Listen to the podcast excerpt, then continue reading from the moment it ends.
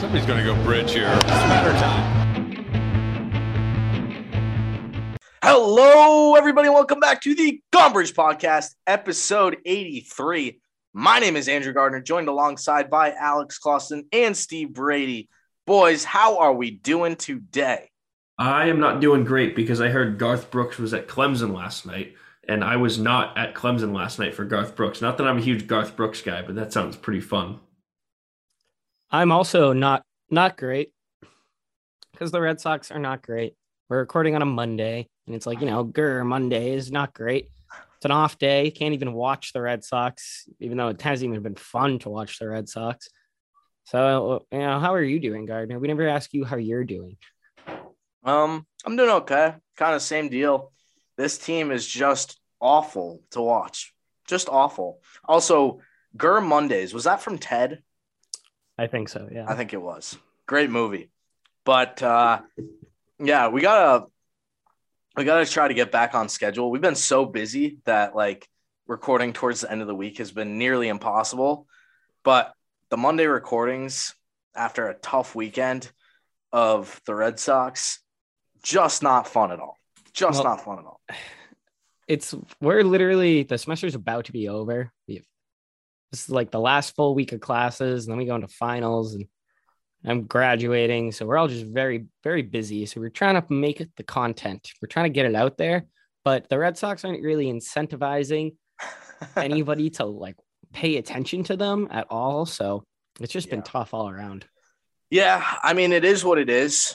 Last week when we left off, we recorded a week ago. It was right before the first game in the Toronto series, and they were coming off a, a series loss to the Rays, and you know this week was was just a just as bad, just as bad. I I, I don't really have like all that much. I, I just I want to know where the hitting is. The offense is non existent. I mean, I know they scored five runs against the Orioles yesterday, but that whole that grand slam was in garbage time. I mean, it, it Wasn't- counts. It wasn't It even a safe situation for whoever the Orioles closer is. It wasn't even a safe situation after the grand slam. Steve. Yeah. It was it was that out of hand. And you know, we'll we'll break stuff down, but I like I I don't I don't know what to make of things. So this this past week I've started you ever uh you ever look at the website Baseball Savant?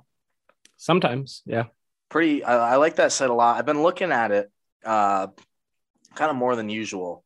And I've got a couple stats that are interesting on a couple players, but a lot of the Red Sox, like they're ex- they they have formulas for, and I'm not a big like sabermetrics and analytics guy, but there are all these, you know, expected wins, expected average, expected this that.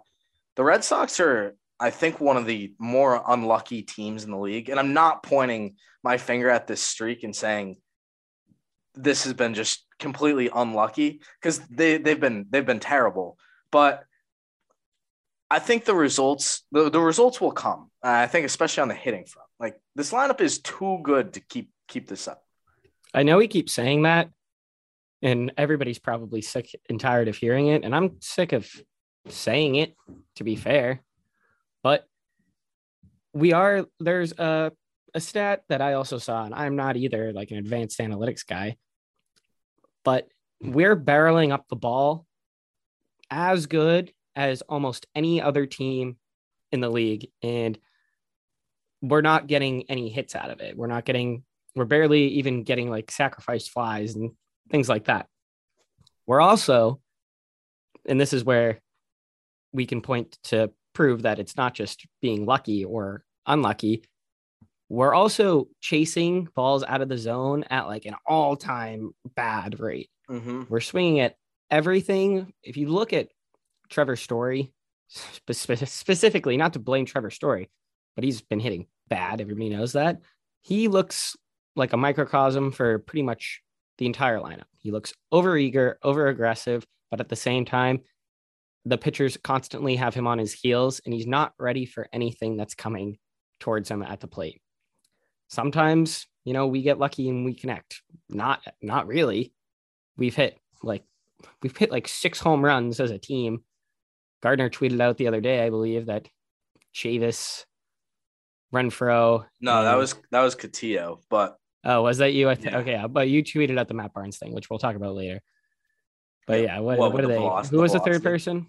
was that the velocity? Yeah, the velocity thing. Yeah. We'll talk about that later when we get to Uh, it was Chavis, Renfroe, and Schwarber have hit more home runs than this Red Sox team combined. Okay, well, it's Trevor or Kyle Schwarber is hitting like a, a buck fifty right now too. So His average is, is pretty trash, and I mean the power numbers are there. That's I mean that's kind of what you're gonna get with Trevor Story, but or not with Trevor Story, Kyle uh, Schwarber. with Kyle Schwarber. But I know we had mentioned, I think it was like the first week of the year, and we had been like, oh, Renfroe is stinking it up in, in Milwaukee, you know, good trade, this, that. I don't know if I ever said that, but I don't sure. know. I forget. I, I think we just talked about it generally as as a whole. The things I would do to have Hunter Renfroe back in this lineup would would be would be very great great things.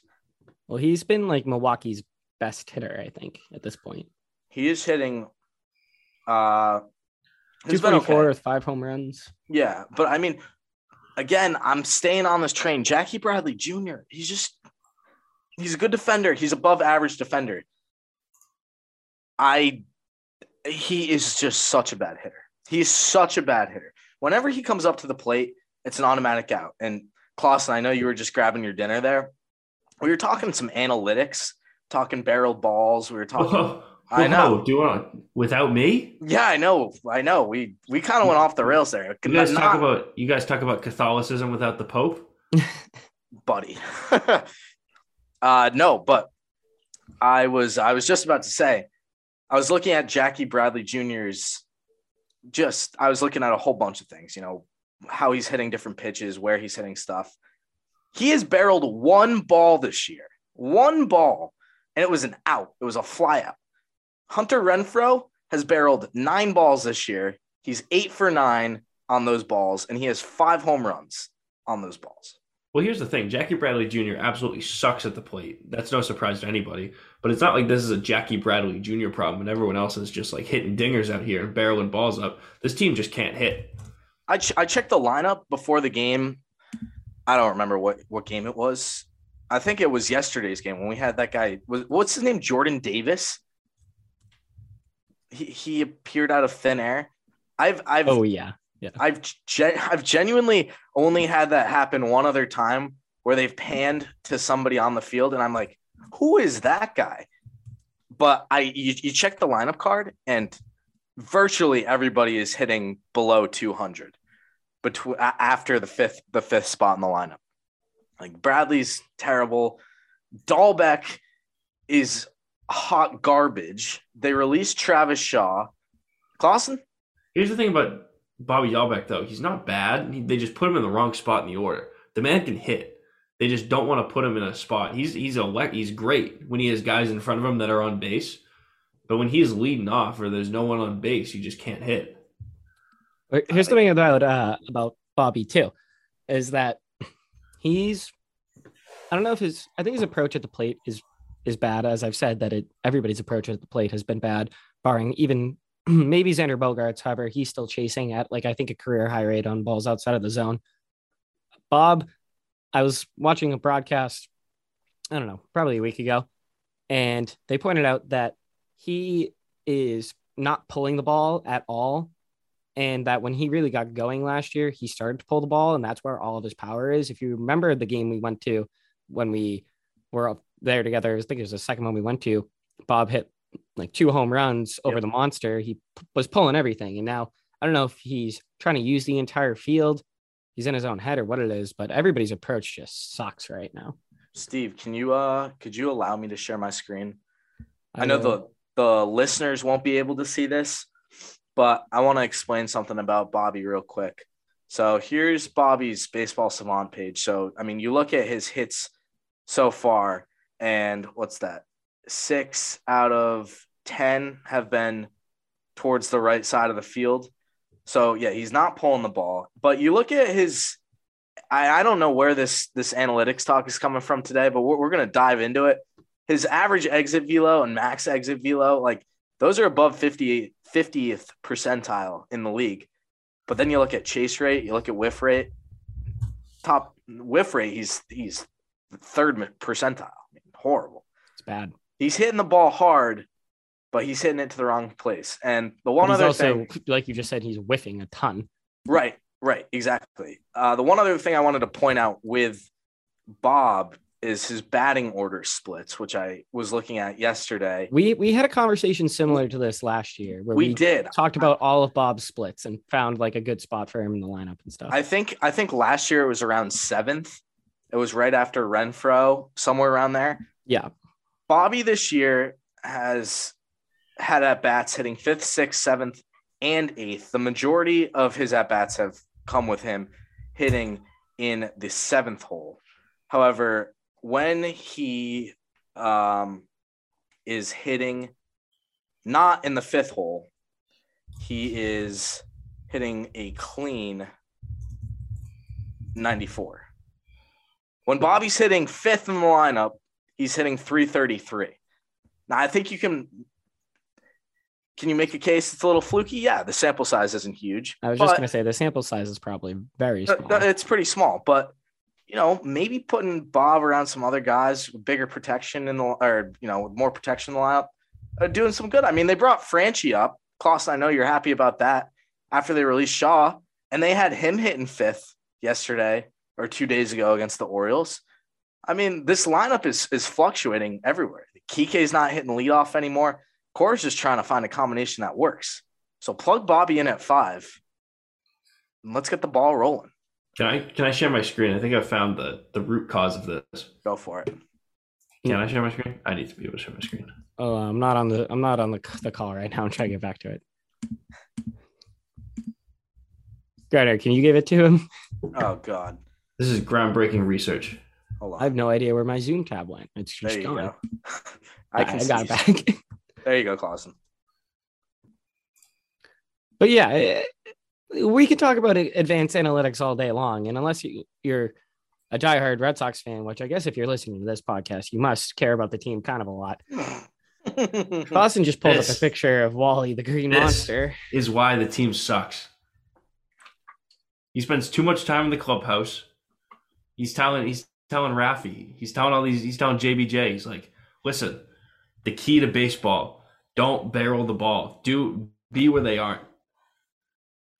it's a bold strategy. It is a bold strategy. So it's a wrong strategy. Wally's trying to tank this team. I think we're in Think agreement. about it. The less Yeah. think about it.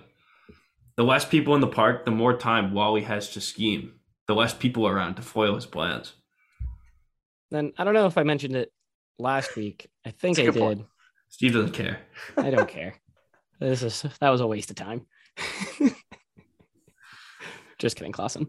Not really. But somebody was saying on Jared's podcast, and I think I might have mentioned it or only briefly mentioned it, that the loss of Kyle Schwarber had a lot more of an impact than just in the games, and that he was always a guy that had a good approach at the plate. And that approach, something that was contagious. And this is kind of maybe something you can look at with three different examples. So when JD came to the team, it felt like everybody was replicating what JD did. And everybody wanted to listen to what JD's approach at the plate was because they saw him as somebody who was com- coming in specifically to help this team. So they figured he knows something. Let's listen to him. 2018, everybody hit really good. Obviously, 2018 might be like the best team of all time. Kyle Schwarber last year, same kind of thing. Comes in, everybody's approach gets better. Right now, Trevor Story comes in. His approach is bad. He's too overeager at the plate. Now everybody, including JD, looks too overeager at the plate, too aggressive, swinging outside the zone. I don't know what if there's actually something tangible there, but it, it an interesting thought that just came to my head. No, I think that's a good thought. I mean, really, we're we're just trying to pull at strings to come up with anything, because again, you can we we we've made the general statement that you know this lineup is too good to to be struggling like this, but realistically, what is it? And yeah, maybe chasing pitches and having a worse approach at the plate is is something you can point to. And I mean, uh, I know Red Sox stats uh, today tweeted this out. So on the road trip, Verdugo hit 167 with a 167 slugging percentage, and his expected numbers were 304 and 538. I mean, he had a, a ton of flyouts to the warning track, a ton of hard hit balls. And the Red Sox this year have already made 61 outs on batted balls with an expecting bat, batting average higher than 500. So, again, I think it's a combination of those things. I'm not completely pointing at things saying that it's it's luck or any like we're unlucky because we're not. There have been a ton, uh, uh, you know, up and down the lineup, and a couple a handful of pitchers have been just awful. So we'll So- see. We'll see what turns around. But I yeah, like stepping away from the hitting aspect of the team because we could harp on the same kind of things over and over again and talk in a circle. And before we get to the pitching aspect of the team, how would you guys? I know what I would say to this question. How would you guys rate us defensively so far? Hmm, I would say. Hmm, On a scale of what? Do you think that we're even league average? Do you think we're above league, league average? I think we're far below league average. I was gonna say about league average. I know the beginning, uh, maybe a little bit above, but I know like the first week or two of the season we had like three errors, but now I know Bogaerts and Story have been struggling a little bit, and same with Dalbec. But I'll tell you. So I'm looking at outs above average, which I have now decided is my favorite defensive stat because defensive run saved is stupid and doesn't make any sense. Outs above average is pretty much the same kind of thing we're talking about. It's expected. You know, what is expected, what play is expected to be made. And if the player makes an expected play, then it's pretty much a zero, like outs above average. Everybody should make that play. It's a zero. If it's like a one above average, then it's slightly harder than for the average defensive player in the league. And if it's a negative one, then it was a really easy play and you missed it pretty much. Now those those numbers fluctuate depending on how uh what the difference is between percentages between what the expected play should be. So I'll tell you, who do you think is has the best outs above average on the team right now? JBJ, JBJ, three outs above average. Who do you think second? It's not somebody you, you would think. Dalbec. Dever- Devers, It's Devers. It's two. And then again, third, somebody you also wouldn't think. Verdugo. No. Dalbec. It's Bob. He Really? has one. Everybody else is either at zero or negative right now. Who's who's the lowest? Xander. He's at minus three outs above average. Okay. Who's the lowest? I think Xander. Xander. So, but this doesn't have everybody that's played games so far. These are just like the highest uh, amount of games appeared at a certain position. I pretty gotcha. Travis Shaw, Shaw got rid of him. He was minus two. Kike makes all the plays he should make, none of the plays that would be spectacular, and he doesn't really miss the easy ones. Same thing kind of with Verdugo. And then Story also is at a negative one outs above average. So our defense has been bad. And then you can point at games like when we probably should have won in extras, maybe, maybe should have won. It wasn't a lock that we were going to win. And then Sawamura just air, airmailed that ball over third. Just little things like that. Nobody seems like they're locked in at all on any side of the ball. Defensively, offensively, pitching, it's all bad. It's all bad. It's just been such a lackluster start. What what would you what would you point your finger at as the most exciting moment of the season so far? Can you think of one? Honestly, Michael Wacha going out each time and just being a great surprise. I agree. been- I think Uh, because he had such a low floor and he's been the second best pitcher in the rotation this year. He's been the best. Well, Eovaldi's got a better. uh, Eovaldi has better numbers, eh, but Wacha's winning games. he's got so- a better ERA, which Eovaldi. no, Wacha does. Wacha Wacha's does. got a one five. Yeah. I just look unless ESPN's lying to me. He might not be on there. He might not have enough innings pitched. But yeah, I mean, No, the, the most only- exciting game of the season slash moment, I guess, is when Whitlock closed out a game over what four innings. Who were even Yeah. playing then? That's I was like- gonna say yeah, I was gonna say that or the Diekman save against the Yankees where he came in. yeah, where he K'd three straight lefties. or or the Barnes when Barnes came in with the bases loaded. But that was moments away from being an absolute disaster. Speaking of Matt Barnes, he sucks. Yeah, do we want to talk about Matt Barnes right now? yeah, I guess we might as well shift into pitching. Uh, Who else better to talk about first than Matty Backpacks? I'll He start this off. I'll start this off by a on a lighter note. A good funny tweet that I saw the other day, and uh, it was like it was prefaced in, in the sense of Red Sox fans kind of complaining to Chaim. They're like, "Chaim, please sign our All Stars to an extension," and he's like, and he was like, "Oh, who? Matt Barnes?" And they're like, "No, no, not that one, not that one." And that was the one that Chaim has signed to an extension last year. I don't know what happened after that. I don't know what happened after that because his, numbers, the the fall from glory of being one of the the best closers in the game last year, to For half a season. well, I, I know that it wasn't exactly sustainable. Like you know, we had been talking. If you go back to our season preview last year, we were like, you know, Ottavino's going to take it over. I mean, we didn't have the highest expectations for Matt No, Barnes. he he was literally like good for the first half of the season last year, right, and then we signed him to this extension. and then he was bad. I don't know what happened. Uh, Steve, you had mentioned, excuse me, before I was looking at Matt Barnes uh, and his kind of u- pitch, pitch usage today uh, in his career and how that has shifted. His fastball, I would say on, a- I don't have the average number, but I would say on average for his career sits around 96 miles an hour and this year it's at 93.9 and his percentage of use usage for the fastball is also at an all-time low by over 12%. He's only throwing the fastball 37.5% of the time now and he's turned into like he 2 years ago he wasn't even throwing a changeup. He's got a changeup now. I think his other pitch that he uses a lot is is that sinker, right?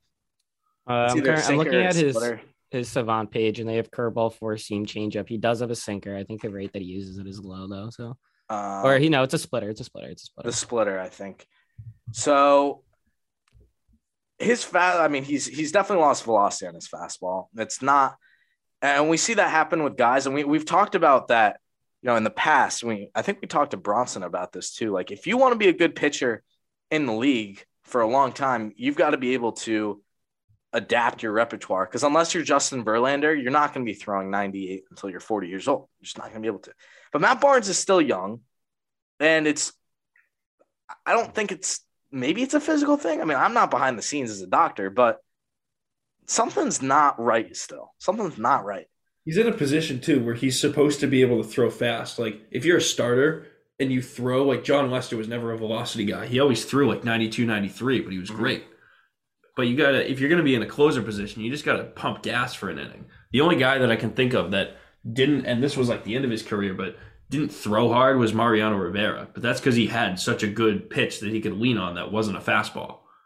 I, th- I mean, I think for Barnes too, it's not even that he's not getting the opportunities to even close right now. They're putting him in, in I think besides Sawamura, the lowest leverage situations out of any guy in the bullpen. They're putting him in in situations where you say, Matt, go out there, grow your confidence, get your pitches right. We're putting you out, you know, we're up eight runs, we're down eight runs, you're pitching against the bottom of, of the Orioles lineup.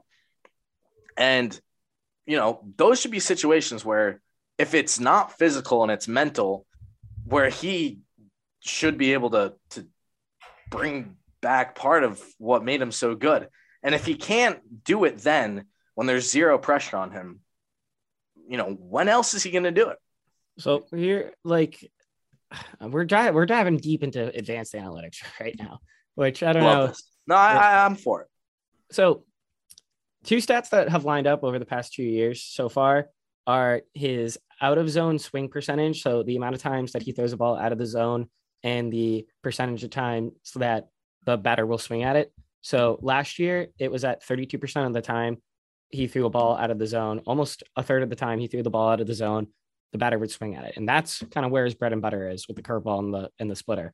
So you set up those two pitches with the fastball by putting that in the zone. And then a lot of times you get the strikeout with either the uh, off speed or the breaking ball. Sometimes he went up top, like upstairs with the fastball, but he can't do that now. He can't do he can't go upstairs with the 93 mile per hour fastball. So those are things that are linked right there. And then the other thing that I wanted to point out is that the out of zone swing percentage is been consistently like the same as his whiff percentage. So because he isn't getting swings out of the zone right this year, it's the same. 25% out of zone swing percentage percentage and the whiff percentage on the pitches is 20 and in general is also 25%. So if he can't utilize all three of those pitches together, then he can't pitch like Matt Barnes is supposed to pitch. He can't go up top with the fastball. He can't put balls out of the zone to get people to chase because everything just like sucks right now. It's not lined up. I mean, Steve, to your point, you if you're going to throw out of the zone, you either got to throw too hard where they can't see it, or a good enough pitch to where it looks like a strike and ends up out of the zone. He's not doing either of them. Well, I mean, I'm just, I'm looking at his numbers. And it's just, I, I don't, I don't know what's, I don't know what is going on with him. I don't know He's what's got- going on. There's got to be something like he You must think- have gotten hurt. Well, Af- all of his after the All-Star velocity is, across the board is down. Right. I mean, his curveball from even a couple of years ago is down on average two miles an hour. I wonder what his spin rate's like. Mm, I honestly don't know off the top of my head where you can find that. I don't either. Um, His hard hit percentage is career high. So when he gets hit, it gets hits hard. People are barreling up pretty easily. People are hitting 333 against this fastball right now. So, like I said, you can't strike people out. He's a strikeout pitcher. I don't know. I will say this year, um, he his his expected like on base average is is some of the best in the league, and so is his expected ERA. So I I don't I don't really know what what you link that to, and I I don't know how exciting it is, you know, to even you know talk more about that, but. I don't know. I don't I, like. Didn't he? He cut his finger slicing peppers like last September. That was the big, big problem. Allegedly, yeah. And then he. uh I honestly think it's a confidence issue. I really do. His K percentage is in the 10th percentile. Like that's pretty bad. He, uh, guys are making contact, but it's it is good contact. So I don't know if this is anything related. I'm on Baseball Savant right now, and you look at his like spray chart, I guess pitching spray chart. I don't know what the technical term is, but anything high in the zone, like anything above the, the top half, is a fastball. Anything below is a curveball. So I don't know if that has anything to do with it. I yeah, mean, it it has exactly to do with what I just said. They're not Steve, you- chasing out of the zone, and he's not throwing hard enough to go up in the zone with the fastball. So neither of those strikeout, you know, a- approaches, the two strikeout approaches he has as a pitcher, he's not going to dot it on the corner. He's never dotted it on the corner. You know, he's never been able to paint the ball. He's been a power pitcher, right? That's what he's always been. Steve, you, you mentioned his, his spin rate. I can give you his curveball spin rate. It's in the first percentile in the league. It's always been. It always has been. To be to be fair, To be low, okay. Well, still, I, I mean, I Uh-huh. think. I, It's no, I no, I think I had that backwards. I thought that I thought it was 99th percentile. no, first percentile is is bad. It's low. out of out of hundred people, he would have have the worst. So it's not not Matt Barnes' fault. it's I don't know.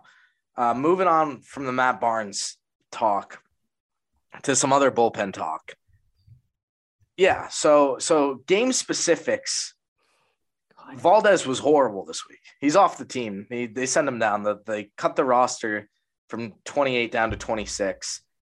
Uh, Arauz had been hurt. He's on a rehab assignment. So they called up, yeah, Jemai. What was I? Can't, I don't even remember his name. Jemai Davis. My Webster? Yeah, He's Jemai? Webster was was out there. No, David, Jordan Davis, Jemai Davis. I don't know. I, I tweeted that out on Tuesday or whatever game that was. Not Tuesday. Uh, what would it have been? It would have been Saturday. And when he was pinch running, and I was like, "Who's this guy?" And people were like, "Dude, it's Chaim's secret move." it's like- the secret weapon, bro. And I was like, "No, not every move Chaim makes is gonna be like that guy." Like it's just, It's like when Bill Belichick drafts like a fifth round prospect in the first round, and everyone's like, "Oh, this guy's going to be a tank." He sees something in him. He's yeah, end up- exactly. It's like, you know, just because he's on the team, I, I'm allowed to say that. Like, who the hell is this guy? Well, th- there's so many people in an MLB system. There's just no way that you can you can know all of them. Well, no, they claimed him off waivers from the Giants? Giants. Okay, yeah, that guy. Yeah, Yeah, Jaylin Jaylin. Davis. Jaylin Davis. I did see that move. So I, I hadn't even seen that had happened. He has played in 28 MLB games in his career. He's got two home runs. He's hitting 179 with a 520 OPS. Like not a wild thing to say. You know, I thought maybe he had like maybe he was like a a, a guy you can bring off the bench to run. He's got one stolen base in his career. Again, not not every move Chaim makes. I I love Chaim. He, he's good at his job, but I just found that funny where people were like, "Dude, what are you talking about? It's Chaim Bloom." Like, you want to hear another move that I made? Not not I mean extraordinarily recently, but that just didn't pan out. Andrew Uh, share share my screen right now, purely solely for comedic effect. Just just look at all this. no way. Kutter Crawford, Kutter Crawford, for almost every single category is in the one percentile. For- he just has blue, so blue is bad and red is good. Blue means cold, red means hot. Every single stat across the board is a dark, dark blue for Kutter Crawford. That's what I'm saying. People are like, I, like I'm. I don't get the. I don't get the deal behind. I don't get. And I had said around the first week of the season, I was like, I'd rather have Darwinzon or Derek Hall. I mean, look at these pitches. Look at these pitches. Like, fat, like his hot zone for his fastball is is down down Broadway. It's literally there's these two really hot zones for his fastball. They're direct center of the plate and center of the plate slightly above direct center of the plate. And look look at his cutter. It's like middle and then like an eighth in. It's just insane. It's just insane. And uh, you know, I don't I don't even know what to say at this point with with these guys. You you can talk about the good people, but there's only a few of them right now. Right. Like Walker's also- pitching well. It's also not as fun to talk about them when, when Well, they're- it's good to talk about the good players when we're winning, and it's makes more sense to talk about the bad players when we're fucking like nine in a hundred. I don't know how we're what's our record? 9 15, 14? It's not I think it's bad. Nine and fifteen. Nine and fourteen. How are we only five games under 500? I feel like we haven't haven't won like Is this? It's because this team is good. Like it's talented. It's just playing awful. I know. Michael Wacha, bro. He just winked. Michael Wacha, bro. He's pitching tomorrow. Waka waka. Pretty pumped for a Pretty- little Wacha time tomorrow. Did you did you break the news, Guardy? What's that? But tomorrow, Oh, I did not. Uh, well, first off, I'll preface it by saying this: a huge, huge, huge thank you to Brian for letting us use his seats tomorrow and on Sunday. A huge thank you. The go. huge thank you. Brian's So, the man. Brian is is awesome. That uh that is huge. We will be at the game. I know Clausen and I will be going tomorrow against the Angels, and two of us will at least be going on Sunday. We're still trying to figure out who, if not all three of us. Yeah. But yeah, a huge thank you, and and we will uh again trying to trying to get you more coverage at Fenway this year. Hopefully, tomorrow, you guys go. You got to win. Steve, uh, we, we got to win. We got to win. That's got to show up. I need a laser show. I need a Johnny Laser show. Who's got to show up? Johnny Laser has a show. I, Jo- when did Johnny Laser die? Uh, 2003, I thought I read That- when I that made that clip. I don't think that's right. He, there's no way. No way. 2002. He was 90 years old. Oh wow, good for Johnny Lazor slash Laser. You also I'm gonna text my grandpa. No, there's no way. He would have been like two years old. I was Maybe. gonna text text my no. I was gonna say I was gonna. My grandpa's like the biggest Red Sox fan of all time. In fact, I think maybe next off season he'd be he'd be great to have on here if we want to have like he's a history or ex history teacher too. Like Johnny anything. No, my grandpa. Like anything Red Sox related, like history wise, walking encyclopedia. It's incredible. I'm But- uh, I'm looking at his Wikipedia page. Kind the the last paragraph is pretty funny. Uh, or the last, I guess, couple sentences are pretty. Oh, funny. why is it like the Gone Bridge podcast named their 82nd episode? Like, Yeah. Oh, cool. It goes Laser previously had worn number 82 in 1943. In a December 2001 interview, Lazor, oh, let's call him Laser, said he did not know why he wore the number and claimed he thought he wore the number 29. I think he switched. He didn't wear 82 for his whole career. Interesting. Like none of the baseball cards that I I looked at for him on Google had 82 on them. Alfredo Aceves now holds the highest number worn by a Red Sox player, 91. He was a great player. I loved him. Did you know that at a, if we're getting wacky with stats today, did you know that at one point in Major League history, Alfredo Aceves minimum like 40, 50 career starts had the highest win percentage ever? He was like 29 and 2. I did not That's- know that. He was uh because he pitched for the Yankees. Let's see, Alfredo Aceves. Yeah, so his uh first four years in the league, he All right, one. hold on. Not to cut you off. Verdugo wears 99. Oh wait, true. Yeah, no, that's that's not right anymore. Someone hasn't updated the Lasers wiki in a while. I literally, as you said that, I was like, Verdugo we're Yeah, 99. no, Or I, I was thinking about that. I was like, no one's. Yeah, no, you're you're completely right. It says Johnny. pages last edited on. Listen, everything you read on the internet is is right. I thought so. That's why you can't use Wikipedia as a source, kids. That's that is a prime example right there. Uh, but Alfredo Aceves, first four years in the league, 1 and 0, 10 and 1, 3 and 0, 10 and 2. So he was 24 and 3. And then the following year with the Red Sox in 2012, he went 2 and 10.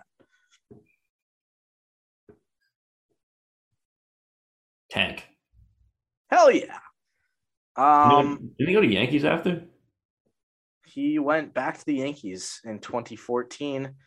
That was the last last anyone ever heard from him. I wonder if we could get him on the show. He'd be a great guest. Let's get Johnny Laser on. The ghost of Johnny Laser. Maybe, yeah, that'd be cool. Uh, what was I gonna say? So yeah, I mean, we didn't really do like a, a game recap. I don't really want to. This week sucked. Though the series in Toronto was just so unnotable. I mean, one nothing game. Whitlock pitches a gem. You lose that. Just th- not not anything to get excited about. Nothing to get excited about. The one game we win, it's a two to one. Or sorry, seven to one win. Offense finally came around in that one, but just a crappy series in Baltimore. I don't know how you lose two out of three to them. You know, we didn't even talk about Eovaldi had a no hitter through through five and two thirds. Steve claimed that I jinxed that one again. I didn't, but I don't uh, meh. eh, eh. It's quite, it was a, that was a borderline jinx. Borderline jinx. Well, did the no hitter come to fruition? It certainly did not, Steve. In fact, we didn't even win the game. Well, there you go. So yeah, so the week ahead, off today, got three against the Angels and three against the White Sox. If we can, we should try to get back on schedule and record on Thursday or Friday after the Angel series. But that is what, what we're looking at for this week. Did we slash should we even like go through the games of the last two series or not even bother? Uh, I know you were just like Painful. grab something the last minute or two. I I said we didn't like. I I just mentioned how I mentioned the no hitter. I mentioned the the series in Toronto. Honestly, just kind of blurred together. I mean, you had the, the one win with the good offense, but you know I mentioned Whitlock, and it's just a couple solid plays on defense by Toronto that took the wind out of the sails. Springer, I think, had that really good catch in center field. Springer also had that grand salami. Yeah, George Springer was hitting like prime Babe Ruth out there. But Yeah, it's totally not worth it. So I, I think that would just be a waste of time and uninteresting to even talk about all those things. We took one game each series, two and five, right, for the last last Yep. two series. pretty Not bad. good. Wacha versus Syndergaard tomorrow. Syndergaard's had a hot start to the season. Wacha also have. has Yeah, had a both- hot start to the season. I would it would be interesting if Syndergaard actually like returned to form. Yeah, He's been good so far. I've, I've always liked him. Yeah, I don't. I didn't like that he tweeted when Kyle Schwarber got ejected, however long ago that happened. He tweeted out like, "I think the tr- I think that was a good call." Like, uh, just He being a- said like a that? Oh, I pitcher, didn't like a pitcher, that. It- like a, it was like a joke, clearly. But he's like, "I wish I had that strike zone every start," and stuff like that. So Oh, he's God. like, "No robot umps," pretty much is what he got at. Because his control sucks.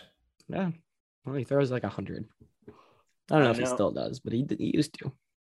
That Mets rotation in like 2015 was nasty, Dude. absolutely nasty. DeGrom, Syndergaard, the Dark Knight. Harvey, Colón, Nice. Yeah. Pretty good. Uh, so the Angels have not announced starters for Wednesday or Thursday yet. For the Red Sox, you get Wacha, you get Whitlock on Wednesday, you get Hill on Thursday. I assume Shohei was scheduled to pitch Wednesday, although he tweaked his hamstring yesterday against the White Sox. So I think he's day to day. We'll see if he plays at all. And yeah, other than that, I mean, the Angels rotation is not great. You got Dylan Bundy, you got Pablo Sandoval, not not Pablo what's his- Sandoval. Patrick Sandoval, Patrick Sandoval. Thoughts on continuing to give Whitlock starts? Thoughts on continuing to give Kevin Plawecki innings? Yeah, to both. Yeah, to both. I don't know. I- Whitlock, I feel like could could have won us some games at certain points. Steve, he, he, what else could he have done? No, I'm not saying when he started. Saying like his Oh, starts were good, oh, but had we been able to like pull him out of the bullpen, I completely agree. people have been giving us opportunities to win. Like our starters have been ar- arguably the best part of the team right now. Besides Pivetta, everybody. I mean, he pitched okay. The Pivetta has been dog water recently. Horrible, horrible. I mean- Rich Hill has a as a three seven one. That's a He- that's enough to win. That's enough to get, it should be if our offense didn't if, if they just woke up slash our bullpen could hold a a three run lead. Right. Um, what was I gonna say about that? Yeah, I like Whitlock in that role a lot better. I I I'm gonna I'm gonna say it. People had been saying it. You know, the Red Sox win win another game in Toronto if Tanner Houck is vaccinated. Probably it, yeah. would have happened. That's would've happened. That's that's nobody's fault. There was that one game, I forget which game it was, where you looked for Whitlock, and yeah, it was the game that uh which the walk-off game. We didn't we didn't even talk about the walk-off game. That was horrible. They were which game was that? Ah, The one where Sawamura airmailed it? No, that, against- no, that was in the uh, second series. against? Toronto. Toronto. Yeah, like you just said, the Toronto series just blended together big time. Yeah, I mean what game was Oh, that? game game three when Whitlock started. Uh no. It was game game 2. Okay, yeah, it was not game. Yeah, when we were up 5 to 2 going into the ninth. And you bring in Diekman and you know, then Barnes gives up the the home run to Springer to tie it, and Strahm, you know, they end up losing it in the tenth inning on the uh, I think it was a sac fly. I mean, yeah, to be fair, prior to that game, I I don't think I would have like if, as I was watching live, maybe if Houck's available, who knows like what I would have thought. But I w- I thought in my head like, oh, Diekman, sure, this should be good. Like this should Mhm. be good enough to win. I was like Barnes, questionable probably there because I have no faith in Matt Barnes right now. And then Strahm, I've liked Strahm for the most part this year. So, He's been good for the most part.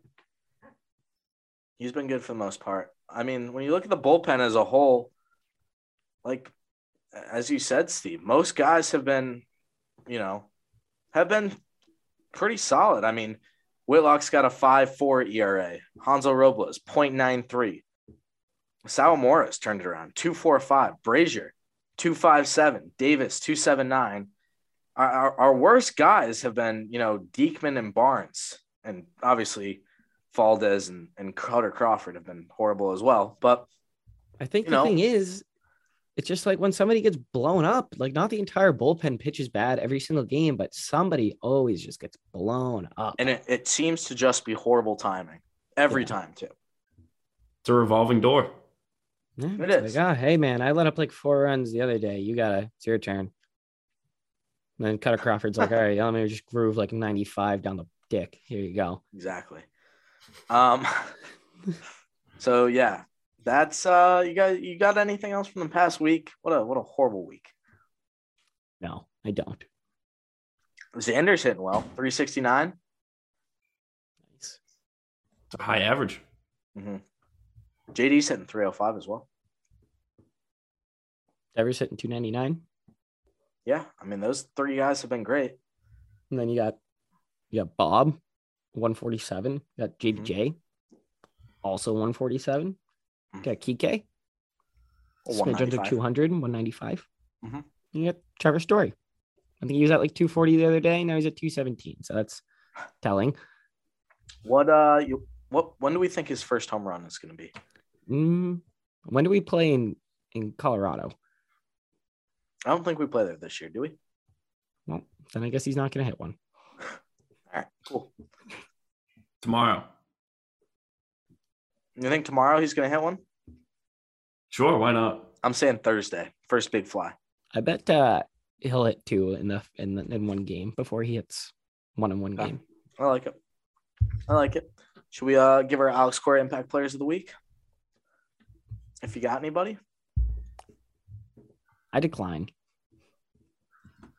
I'm gonna go and say anyone who faces Kutter Crawford, uh, gonna give him like a .99 because it's like batting practice. I'm gonna give my Alex Cora impact player of the week to Travis Shaw for finding a way to only get sent down to the minors and not completely outright released. Honestly, a pretty impressive job out of him. It's like that is impressive because most people that get DFA'd are just bad enough to get cut. Yeah, I know.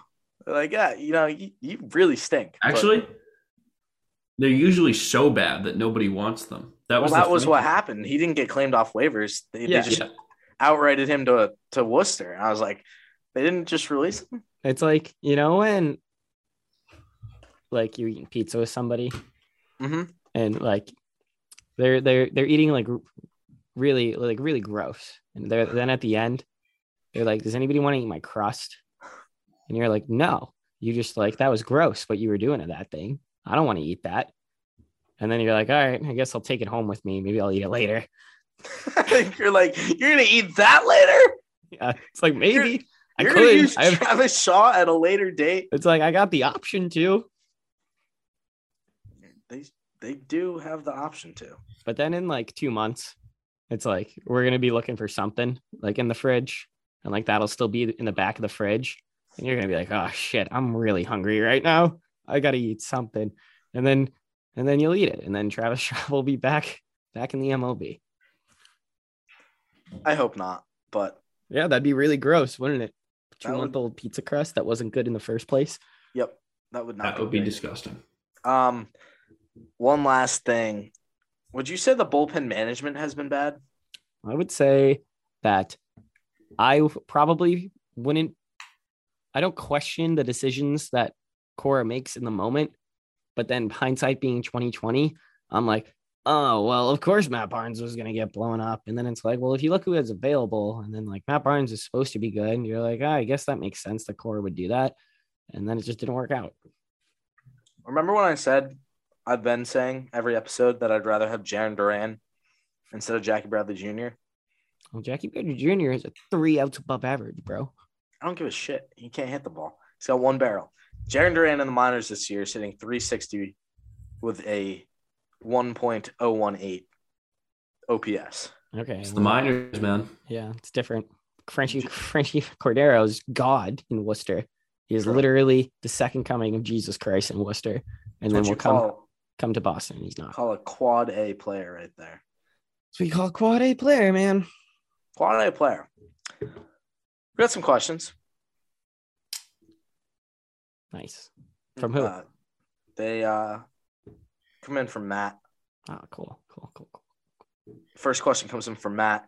He said, "What band would you most want to hang out backstage with most? The most?" You just said like the same three words like eight times. I just read it off. I read it how it was sent. What band slash artist would you want to hang out backstage with most? That's not what you said. Anyway, um, I don't know, like right now, like today, or like in their prime. However you want to interpret that, it's up to you. I mean, you guys ever see the Dirt? No. All right, cool. Uh, it's a movie about Motley Crue. I mean, they seemed like just psychos. I feel like Man. most bands are. Yeah, and so long as like I don't die, I would I would be cool for like a night maybe. I don't know. If you get to hang out with like an actual rock band like like Motley Crue, that'd be pretty tight. Nikki Sixx, I I would probably die though for sure. Why? Why do you think that? I don't know, man. They were all drug drugged out. It was like the it was like the eighties. I can't handle any of that. Like, don't take the drugs. Well, you think like Nikki Sixx is gonna let me say no to him when he's off like a, a eight ball? And no way. I don't know. We might have to cut this out. Nah, it's cool. Um, I don't, I don't like I don't. I don't do drugs. good. good, Steve. good. We just bleep that entire segment. Just everything I said. Kick One- saving the beauty, Steve. The puck was in the back of the net. And he just fished it out. Uh, Uh, review on the ice. No goal. God. I'll just take Aerosmith because I like their music, but I'd probably Um, die too. Steven Tyler should have died like 40 years ago, man. He's still kicking it. Um, I'm gonna take an unconventional answer. We watched this Metallica documentary in one of my classes a couple weeks ago, and uh, I don't know if they just decided to show the behind the scenes of every worst Metallica song of all time, or Metallica is really that fucking bad outside of Enter Sandman. But I'm gonna say anybody but Metallica because those guys seem like fucking snoozers and suck at music. They're gonna come and kill you. We're all gonna get killed in different ways. Well, these one of them, yeah, no. So eh, I'm gonna say just anyone but Metallica. If you want to listen to Metallica, just do yourself a flavor and listen to Black Sabbath instead. They're not good. I hope somebody's a really diehard Metallica fan. No, I know I'm gonna get called out for this take. Let me look, let me look at their Spotify right now. I can't even think. Oh, nothing else matters is a good song. The Unforgiven's pretty decent. Master of Puppets haven't listened to in a while, but I hear people like it. Those are like the three songs I know by Metallica. So I I know. don't know Ent- any of those. Black Sabbath. all I cared better. to know was Enter Sandman, and that's all I care to know. Yeah. well, They're a one-hit wonder for all I know. That's all. That's what I'm saying. They, they certainly aren't. But Well, you know. Uh, next question comes in from Matt. Uh, he s- said, "How would you write Wally into one of the Ocean's movies? Into one of the what? The Ocean's movies? I've never seen I, them. I can almost guarantee. Yeah, I was gonna say Gardner's never seen those. I actually haven't seen them either. Clausen, have you seen any of those movies? I'm gonna look him up right now. It's like the heist movies. They like it's like a team. They assemble a team to like steal something. I'm gonna I'm gonna tweak this question. Have you all seen like a James Bond movie? Imagine if Wally was just a Bond villain. That would be cool. That'd be cool. How would I write him in? I'd probably. Well, you guys have seen the. You've seen The Office, right? Yeah. You know the episode like threat level threat level midnight episode. Yeah. I'm gonna say that Wally, taking a page out of that book, has planted a bomb in one of the baseballs, and he's gonna like give it to the like opposing pitcher. So when he throws it and like someone's up at the plate and hits it, it's like Fenway Park gets blown into smithereens. Um, I found the synopsis for the first movie. This would explain it. That's So- how I'd write him in. Danny Ocean, played by George Clooney, is a man of action. Less than 24 hours into his parole from a New Jersey penitentiary, the wry, charismatic thief is already rolling out his next plan. Follow the follow three rules: don't hurt anyone, don't steal from anyone who doesn't deserve it, and play the game like you've got nothing to lose. He's like Danny Robin Hood. orchestrates the most sophisticated, elaborate casino heist in history. It's like Robin Hood. Yeah, So he probably keeps it all. Doesn't give to the poor. Okay, I'm gonna change my plan then based off those three rules because a bomb in a baseball would most certainly hurt at least one person.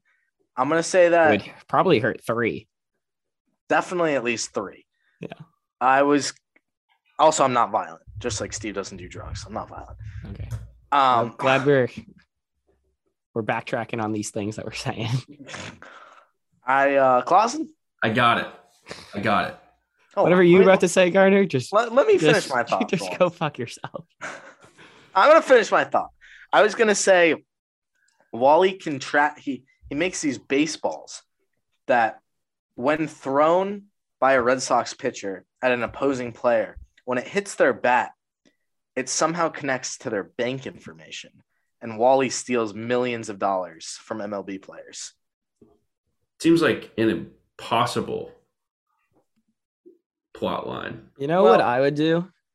I would be like, I guess I'll just go fuck myself too. I was I'd next in like line, but home. Steve's just cutting right I'd be like front. home, and I wouldn't want to leave, but I really need groceries, so I'd have Wally go get them for me.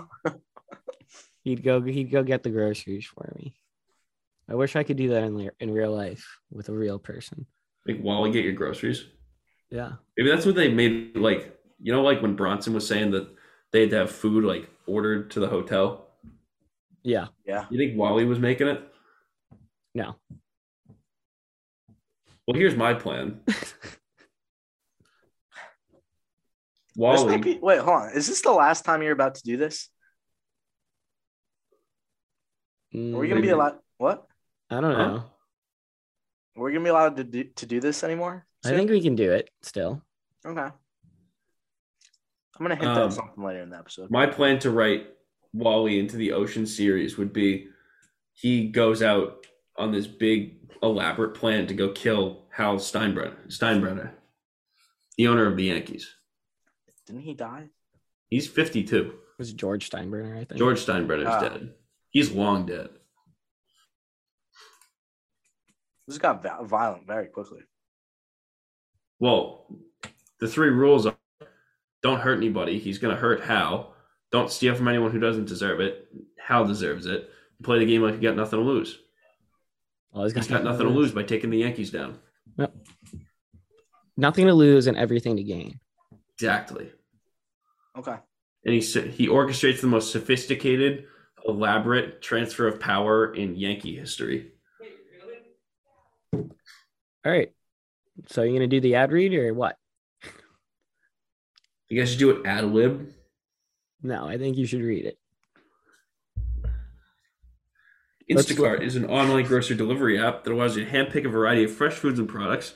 Forget that ingredient you need to make your famous dish while watching the Sox, or you're like Wally and you're writing yourself into the Ocean's Eleven movie and you don't have time to go get groceries. Order it through Instacart with delivery straight to your door in as fast as an hour. You can shop multiple stores. Uh, In your yeah, I area. lost it. Uh, I lost it in your Multiple area. stores in your area. Get delivery in as fast as an hour. Woo! Always handle with care to make sure everything gets to you in one piece. Uh, I don't know what the deal is this week, but uh, yeah, use the link in our show notes. Order through Instacart. will not- there will not be a link in our said sh- Woo! Although there won't be a link in our show notes. I can tell you that right now. There hasn't been a link in the show notes for a very long time. So I wonder if somebody's been like, dude, they keep saying there's a link in the show notes. like looking, just- they're like, where where is this thing? They, they say they have these great deals. At this point, it's just a joke. At this point, it's just a joke. But we got something big uh, in the works. I'm hoping maybe we can announce this week. yeah, probably maybe in our next episode at the end of the week. Actually, Matt had one more question. Uh, last question comes in from Matt. He said, uh, "How far could you drive if you could only move in reverse?" Depends how straight the road is, bro. I don't know, kind of far, but not that far. I feel like, That's how it- fast I'm going. Yeah, there's a lot of variables. Because like if I was going like ten miles an hour going back, I don't see why I couldn't make it all the way. To where? Doesn't matter. Okay. Is there anybody else on the road? I don't know. You guys like I'll ask the question you and then you ask me all these questions about the question. Like I don't know. Just looking Sure. to you for some kind of confirmation, Gardner. I get like I get yeah, probably. I would unless you're in like the middle of New Mexico or Arizona. Should we close out the ninth? Yeah, I think we should close out the ninth. I agree. Closing at the ninth is big things soon. Not only the Red Sox for but for Gone Bridge. Because when Gone Bridge is hot, the Red Sox are hot, the listeners are hot. Let's go. Robinson Cano got DFA'd. I think we should pick him up. He would fix our defense and base running issues. Oh good lord. I could not take that. I could not take that. He's hitting 195 this year in 12 games. He would fix the Red Sox. Great guy in the locker room, great guy at the plate, great guy in the field. Yeah. Quick on the quick on the bases. I heard him and DeAndre Hopkins are good friends. Oh, shout out D Hop. Did you see that, Steve? It did. Yeah. Looks like a Julian Edelman situation if I ever I've ever seen one. Did you see that there was light beaver tranquilizer in his system? I did not see that. the hell does that mean? As opposed to heavy beaver, beaver Yeah. tranquilizer. Yeah, but as, as opposed, someone actually in the comments was like, they were like light, light move, not not opting for the heavy tranquilizer. My guess would be that it like numbs your body, so you can just like take hits Yeah, Probably. that makes sense. Why beaver though? It's kind of like a because it's like a small Horses are animal. big. You wouldn't take like a gorilla tranquilizer because you're just gonna go down. Yeah. You know what I mean? that's a good point. We're bigger animals than beavers. But that's why it's That's a light. good You get, you get like a micro dose. It's like micro dosing on beaver tranquilizer. Something like that, Clausen. I think you're onto Something something. like. Nice. Um, my closing out the ninth thought. Win tomorrow. Oh, actually, my closing out the ninth thought. I wanted to, well, I wanted to talk Royals this episode, like just make it a whole Royals episode. Because if you followed us last, it was like last August when the Red Sox were doing bad. We like changed all our social media to Royals accounts, and that kind of pissed people off. So I was like, as a joke, I was like, oh, we're gonna bring it back this week if the Red Sox lose the series. They did. I was like, we should talk some Royals today, and they got swept by the Yankees. So I was like, that would just equally suck as much. But you- did you guys see their City Connect jerseys? Yeah, we talked about them They're nice. uh, in our group chat. They're cool. Yeah, I I like them. They kind of remind me of the Cubs ones. They look similar. A little bit, yeah. a little bit. So, with that being said, Gone Bridge is back at Fenway a couple times this week, which will be cool. Hopefully, that means that Clausen. Hold on, keep going. I might have to cut you off. Okay. Well, well, you either say what you're going to say or you don't, because I'm going to get on a roll and we're going to close out the episode. Do you guys know that Aron Baynes is paralyzed? What? No? You know, um, oh, it, he's not paralyzed. I'm dumb. Headlines. Where'd you read that? His wiki page? No, Zing. Twitter got me. Yeah, there you go. You got got by a stupid website. I saw I saw on Twitter today. It was one of those fake basketball news accounts. and It was like breaking James Harden out game one for erectile dysfunction. Dumb Anyway, hell. James Harden is playing tonight. Uh, if you enjoyed what you listened to, don't forget to follow us on Instagram at Gonbridge Podcast. There's no post game though. Aron Baynes is not is not paralyzed. Don't don't fret. Johnny Laser confirmed not alive either, folks. If you enjoyed what you listened to, don't forget to follow us on Instagram at Gombridge Podcast and Twitter at Gombridge. Don't forget to subscribe to our episodes Apple Podcasts, Spotify, or wherever you listen to our podcast. And we will be back soon with episode 84. See ya!